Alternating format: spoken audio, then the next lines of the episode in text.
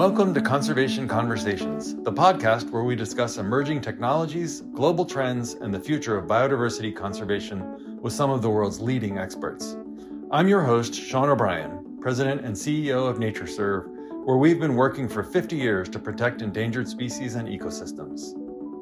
With this podcast, we want to introduce our audience to some of today's key players in conservation and share the amazing work being done around the globe to protect our planet's rich biodiversity. So, on today's show, we have Michelle Nijhuis, who's the author of the new book, Beloved Beasts Fighting for Life in an Age of Extinction, um, which is a great title and very sort of horribly near and dear to the heart of those of us here at NatureServe. Uh, Michelle is a project editor for The Atlantic and a longtime contributing editor to the High Country News. Um, her reporting has appeared in publications including National Geographic and the New York Times Magazine, and she received the Kavli Science Journalism Award from the American Association for the Advancement of Science for her, her piece titled Crisis in the Caves, which was about white nose syndrome in bats, which isn't something that we're going to dig into today, but is something that the Natural Heritage Network talks about a lot because the impact on bats has just been devastating. Um, but anyway, Michelle, thank you for being here. It's great to have you on Conservation Conversations. Thanks so much for having me, Sean. Yeah. So a couple things you know i like to ask people how they got started in their career and what inspired them to follow the path that they're on. Um, and you've done an amazing amount of work uh, educating the public and one of the things you say is that you're a lapsed biologist. Um, but when i read your writing i think well there's not much lapsed there. Um, she's she's doing the biology still. So I'm, I'm sort of curious about that expression but also like what influenced your decision to study biology and then to become more of a science communicator really?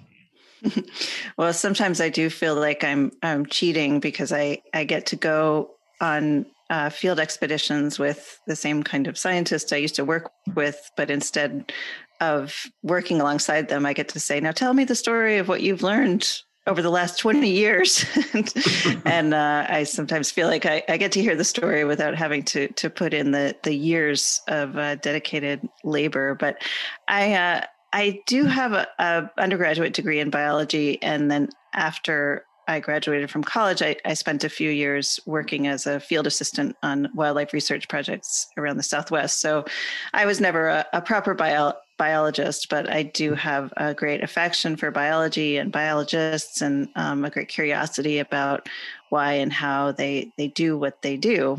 Uh, but I have always also loved writing, uh, and when I when I graduated from college, I I had the idea, which I thought was a kind of crazy idea, that I would combine the two. And at the time, there were not lots of well-known science journalism graduate programs like there are now. There was no there were people writing about science of course as there have been for centuries but but there was no clear career path. But fortunately i i uh, went to work at high country news uh, in colorado which covers uh, public lands and and uh, resource issues around the the American West, and they they kindly trained me in journalism, and I was able to start writing about the issues I cared so much about.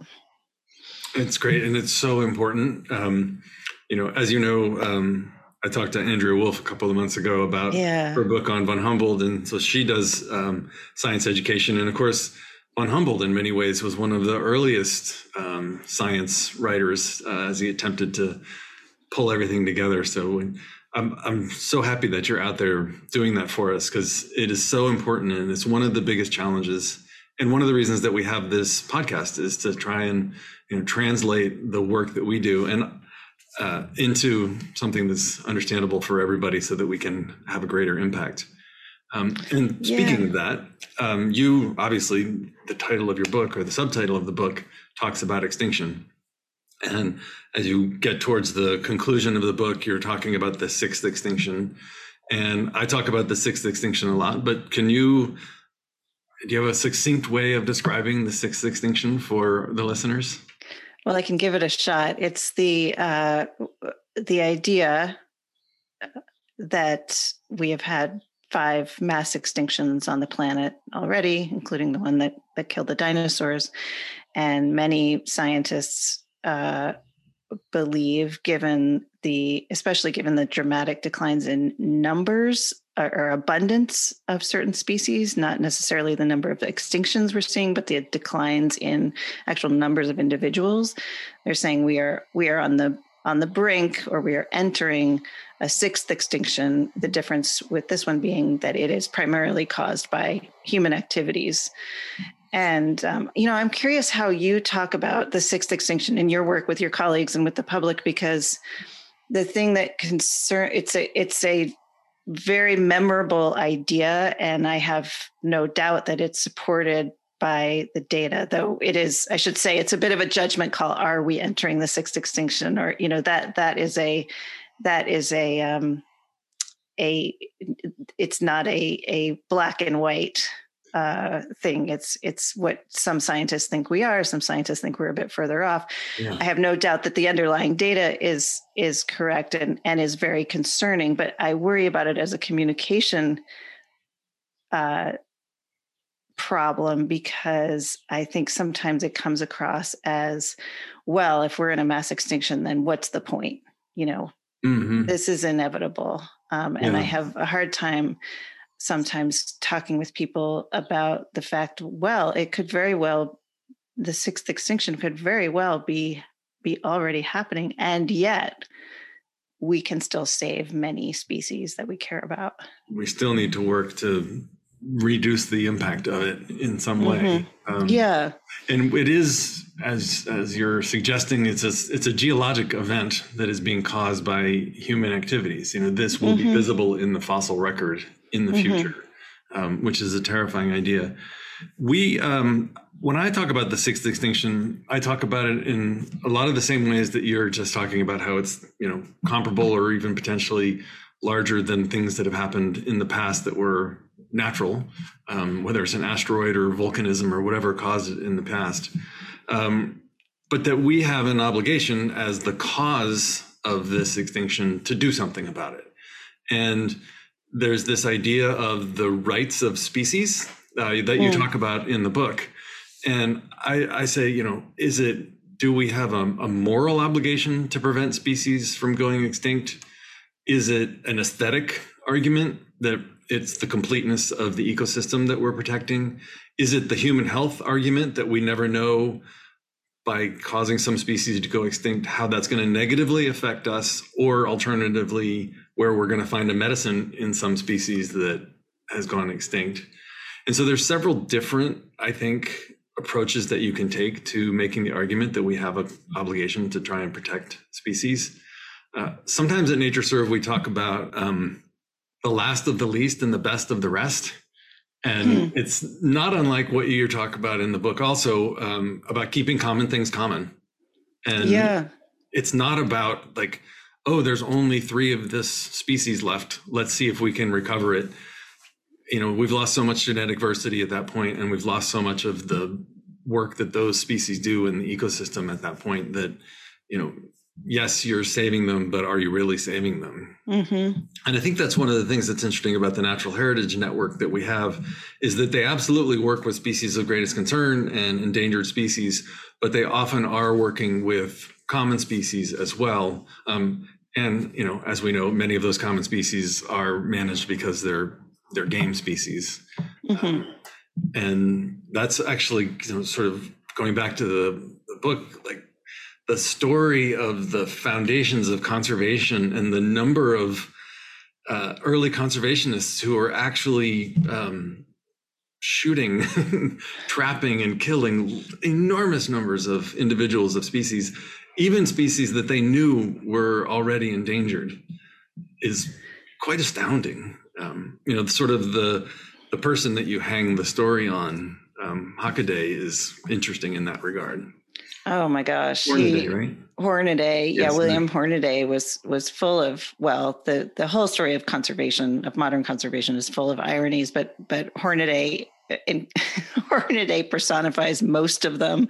And yeah, I mean, he was a taxidermist and a trophy hunter uh, who, you know, unlike most of his contemporaries, was really shocked and, and appalled by the decline of the plains bison and and and very especially unusually was determined to stop it was determined to protect the the bison. But his very paradoxical reaction was to rush out to montana and shoot several dozen of the last remaining bison because in the you know in his moral universe and in in the moral universe of the time he he believed that if he was able to build this dramatic diorama of of the majestic bison on the plains and, and put it in the Smithsonian, that millions of people would see it and they would also be moved to protect the bison. And he may have been to some extent correct uh, that what the the display he built was a huge sensation, and I think it it cemented the, the majesty of the bison in many people's minds who who otherwise never would have seen anything close to a living bison. Mm-hmm. It, it does seem that um, the display did actually have some effect, especially when you think about the people that he interacted with, um, who are you know threaded throughout the story of conser- the modern conservation movement. Yeah, yeah, and uh, but it is it is shocking even later in later in the conservation movement, there are plenty of ornithologists who who loved birds and loved them so much that they could not resist shooting many more than they should have. And uh, I, I, don't think we have evidence that that any single ornithologist actually drove a species extinct, but but some of them came dangerously close. Uh, fortunately, we have all kinds of fancy uh, lenses and optics that allow us to see uh, species up close and, and, satisfy that urge. But uh, yeah, as, as, I say in the book, the conservation is full of people who did the right things for the wrong reasons and the wrong things for the right reasons. Mm-hmm. And that you you mentioned the moral universe of the time, and then right things for wrong reasons. Um, and just briefly wanted to touch on this topic that's coming up a lot these days um, as we think about social justice, and that is uh, the names of some of the species, both common names and the scientific names. Uh, the one that um, has actually came up relatively recently when I was on a birding trip was uh, people were talking about the long-tailed duck, which used to be called old squaw. Mm. And, uh, the name was changed because it was an, an offensive name. Um, and there are plenty of other examples where uh, inappropriate names are used um, or people are referenced in mm-hmm. the name of a, of a species. Um, you know, one that there's no there's no issue with this one right now, uh, and I don't think there ever will be. But there's a species out there that's named after one of our uh, former employees. Are you kidding? Pyne's ground plum, and uh, uh-huh. Milo Pyne is a fantastic guy, and he you know, described the species and all of this. Um, and so, but there's plenty of other examples of things named after individuals where we worry about continuing to use that. Um, and I just curious about your because you've you've gone back and you've looked at people in their time and then tried to bring that story forward to today in a much more sort of modern way of looking at things like with these conservancies in Africa. Um, mm-hmm.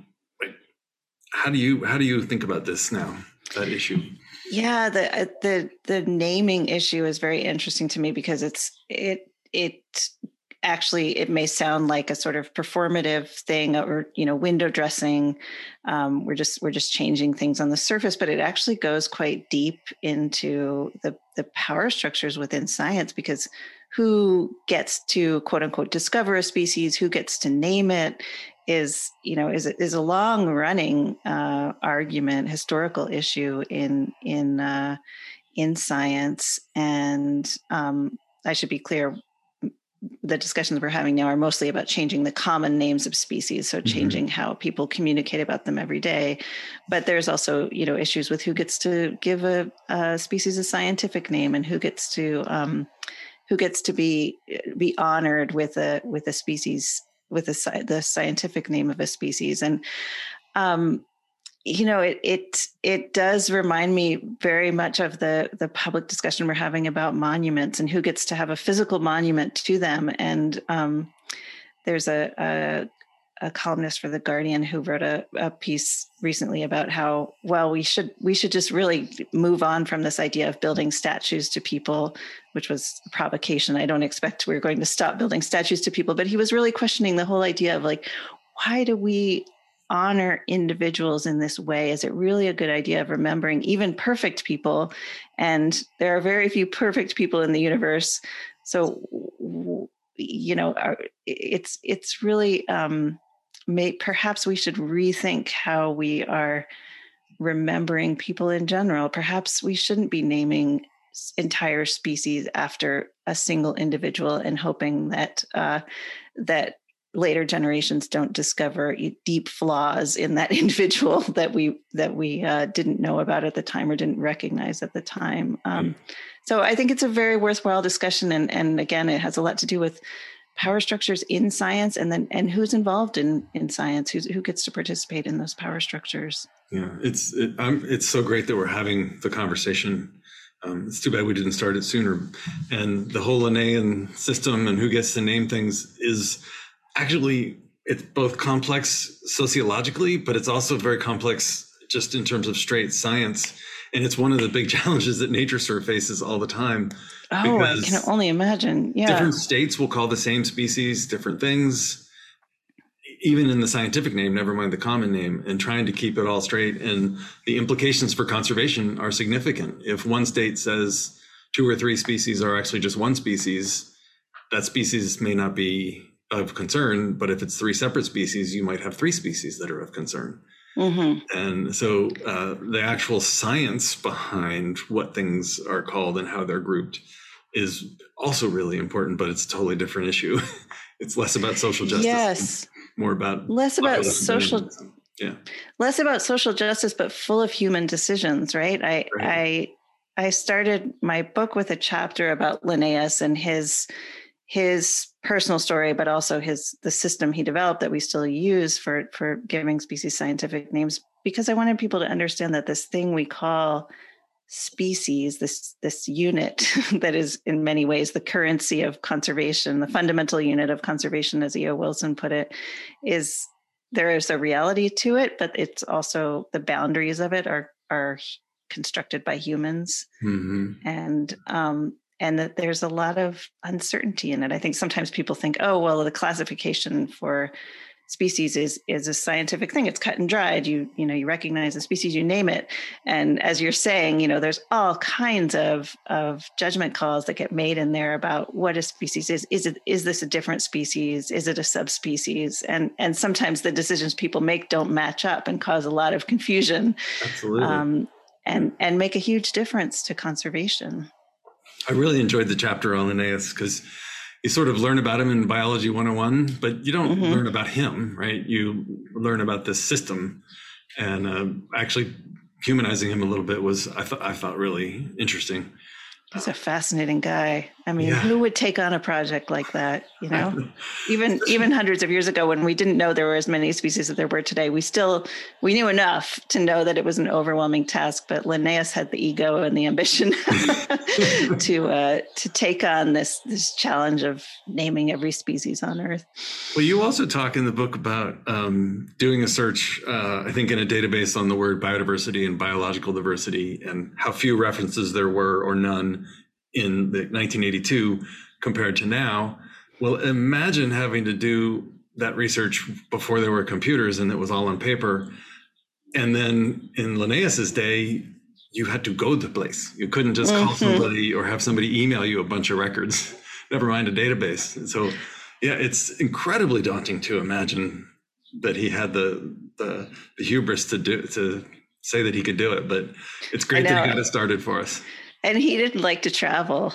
I mean, I love that, you know, he was a Swedish biologist who he liked to be outside, but he didn't really, he traveled some in his youth, but he basically liked to stay at home. And so later in life, he sent out his, his adventurous students, you know, to, to what we called the new world then. And, and they would bring back specimens and then he would decide whether or not they were new species. That's amazing. Yeah. Uh, so, you know, another thing that you've written about a bit is um, climate change. And of course, this all is part and parcel um, the climate change and the effect on the sixth extinction and on species and ecosystems. Um, so, I just was thinking about climate change in general and how it lays on top of this, because it wasn't really. Um, I mean, we knew about it, you know, in the in the 70s and the 80s, but I don't think people thought it was going to be quite what it is now. Um, that we're actually observing the impacts um, and the predictions that we're uh, seeing right now. I just wonder what you think about with the as you look at the history of conservation. If you've thought at all about the history of like how climate change overlays lays on that and the the dynamics of the science and the and the policy of climate change. Is that something you've dug, dug into it all? Yeah, very much so. And I mean, one of my, I had a lot of motivations for writing this book, but one of my motivations was a sense that uh, there's an enormous interest, uh, as well, there should be among younger generations in climate activism. Uh, but conservation has it doesn't get as much of atten- as much attention from youth activists as climate change, and I mean there are very understandable reasons for that. Uh, but I I hoped to show that conservation is is still in, incredibly important and and so intertwined with climate. Uh, and I I hope to show that that sometimes I think there's a sense among young climate activists that the two things are are are in conflict. That that conservation, in fact, especially can sometimes conflict with social justice, which it certainly has in the past. But I think there are ways in which it can promote social justice, and so I hope to show that there are ways that we can overcome that history, and then and also serve climate stabilization, serve social justice, and serve conservation. Um, I was really heartened by the the IPBES report that came out uh, in early June, uh, pointing out that that conservation and climate stabilization do have to work together, and and emphasizing that there are some climate solutions that don't work particularly well for conservation, then that we should be careful to avoid those. We should be careful to choose solutions that promote them both and that they're out there. Mm-hmm. Um, so I, yeah, I think I think it's possible to do both, but I think it's also possible to um, to work at cross, cross purposes. So I think it's it's very important for us to choose our path carefully. Um, yeah, I, I couldn't agree more. uh, so I wanted to um, wanted to ask you a sort of personal philosophical question, and that is, you you have this great opportunity to sort of pick big projects to work on and to to write about them, and you just described sort of some personal uh, motivation for doing that. And I'm curious, sort of on the grand scheme, on the big arc, you know, if you're if you're putting the the period on the last page of the, the last book that you'll ever write, which will be sometime long in the future. Um, what will you what what will you hope that body of work will encompass, and and like what will the legacy of that body of work be? Mm. Um, well, that's good. It's good to think about. It's not something I think about every day, but I do think about it. Would be paralyzing if you did. it would be paralyzing to think about it every day, but but when you uh, you uh, writing books, I think does give you a sense that that there there is an, an object that will live on after you. So you uh, it it does come to mind sometimes. Um, I I've always really loved the process that that we were talking about earlier of of translating um, translating complicated things into plain language. Um, and I, I, I especially love uh, translating complicated things eh, not not to as in my one of my least favorite phrases not to quote unquote dumb them down but to um to uh, introduce them to people who are extremely intelligent and curious, but just not specialists. Um, so I I like the idea, or I like that my goal, I think, is to communicate the complexity of of some of these problems and some of these solutions that people like you are working on, um, but do it in a way that's digestible to someone who just doesn't think about these issues every day. They, they're thinking about other, perhaps equally complicated issues, but they're not thinking about these particular issues. So I think my overall goal it is to communicate complexity to a broad audience. I mean, conservation on so many so many levels is about protecting complexity, pr- protecting the complexity of our ecosystems and and our our human societies. And if I can communicate the importance of that, um, then I'll have I'll I'll have um, accomplished something I'm proud of. That's that's fantastic, and it's you're absolutely right.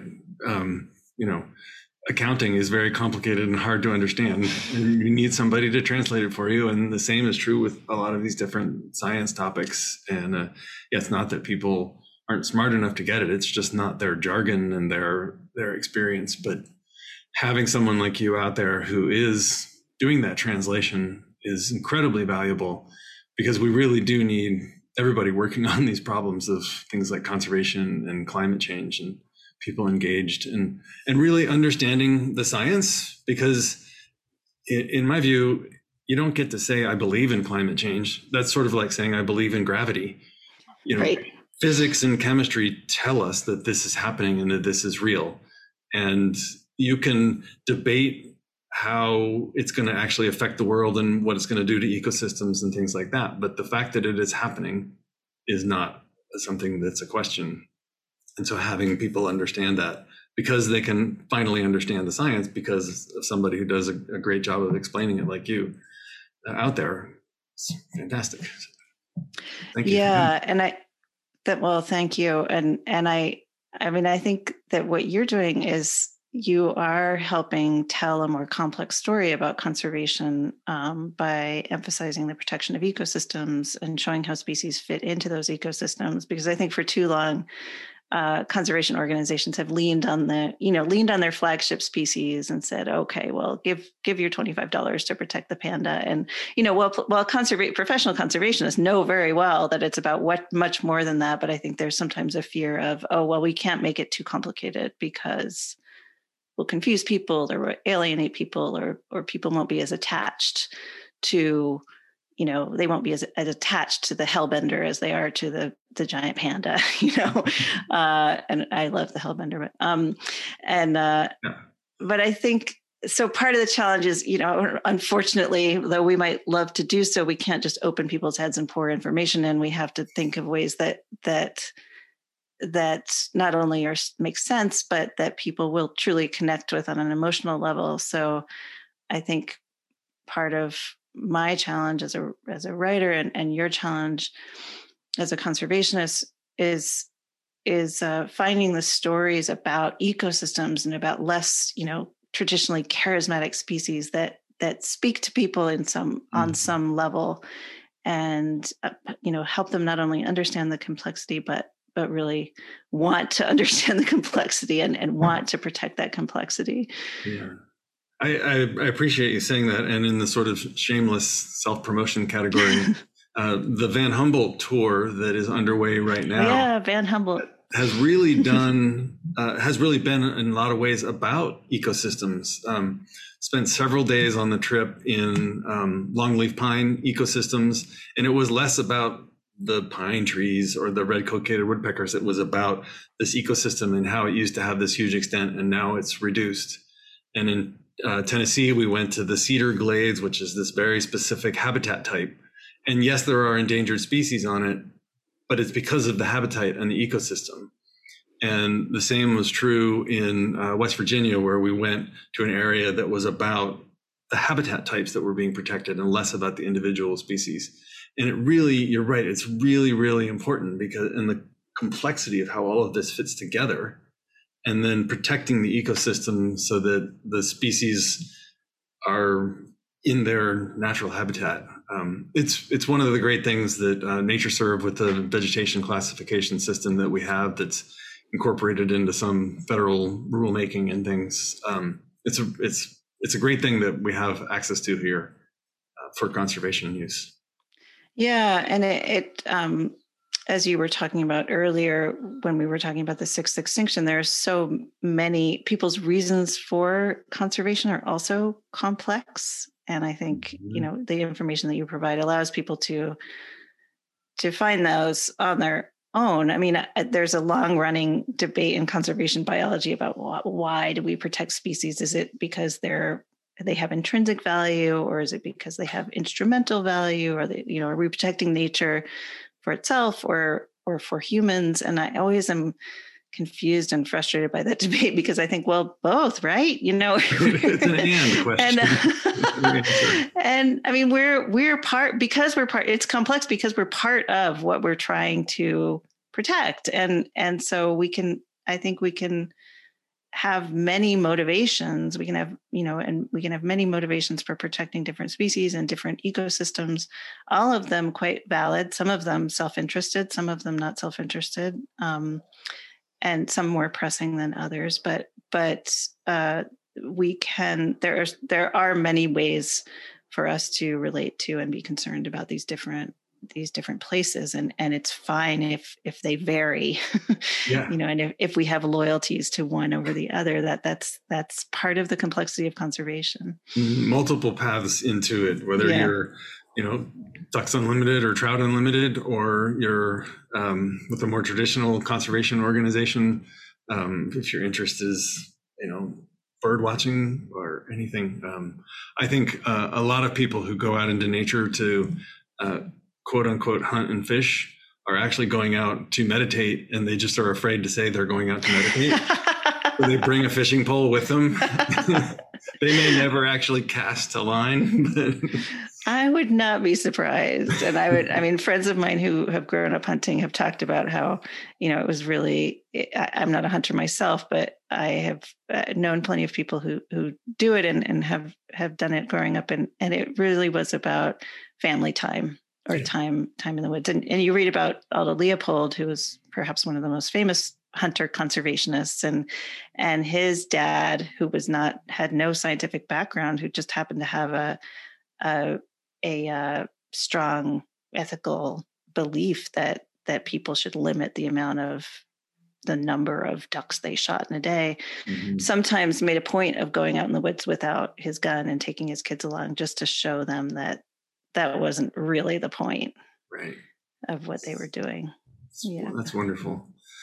Well, on that note, I think we will um, wrap up today. Although I think I could probably talk to you for the rest of the day if you would tolerate me. Yeah, um, likewise. It's fun to chat about um, what you're doing on the ground. It's uh, it it does remind me of of Aldo Leopold did a did a game survey early in his career that was that would you know at a time when people didn't know what was out there. And so he did much what you're doing you know traveling around the midwest talking to people asking them what they were seeing. And and it was one of the first uh, one of the first real records that we had of of what was at what what, what was at risk. So and and what it gave people an idea of what needed to be done to protect habitat, which people hadn't been thinking about until then, until the 1930s. So you're carrying on a fine tradition. Well, um, with that compliment in mind, um, for for me and for NatureServe and for our entire Natural Heritage Network, I want to thank you for for that and thank you for all that you do to. Uh, get people inspired and to make a difference in the world. So, thank you, Michelle Nijhuis, for all that you do and for being on Conservation Conversations. Thanks so much, Sean, and safe travels. Thanks Best wishes much. to von Humboldt. Thank you.